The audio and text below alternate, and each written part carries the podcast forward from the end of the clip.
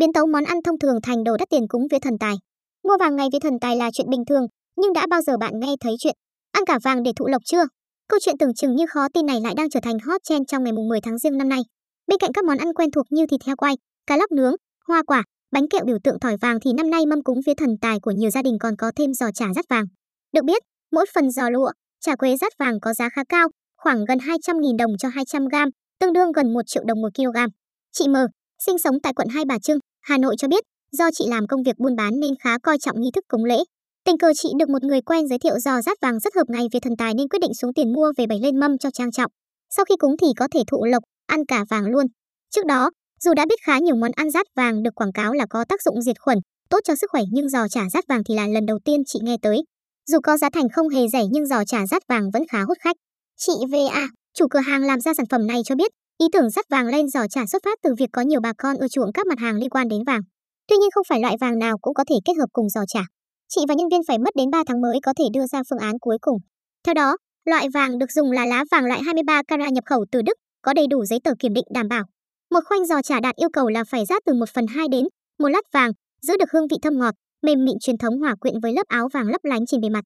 Chị VA bày tỏ, vàng có thể ăn được do có tính cho nên không thể hấp thu, độ tinh khiết tuyệt đối.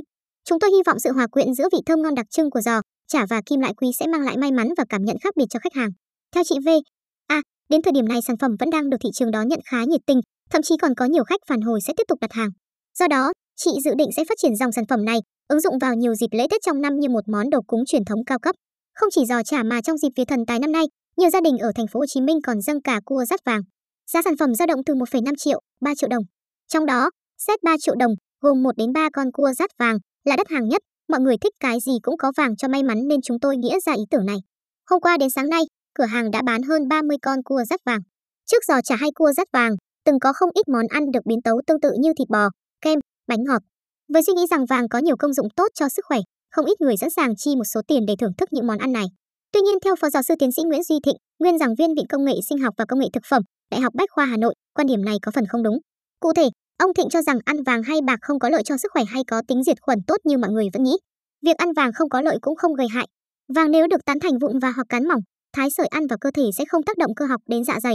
Tuy nhiên, chúng cũng không tiêu được và sau đó lại đào thải ra ngoài. Nói chung chỉ tốn tiền chứ không có lợi lộc gì. Chưa kể có một số cơ sở kinh doanh không có tâm, sử dụng vàng giả hoặc kém chất lượng mạ lên đồ ăn. Điều này là rất nguy hiểm, có thể gây hại. Do đó, ông Thịnh khuyến cáo thực phẩm tươi ngon vẫn là nguồn dinh dưỡng an toàn nhất, đừng thấy lấp lánh mà tưởng là vàng.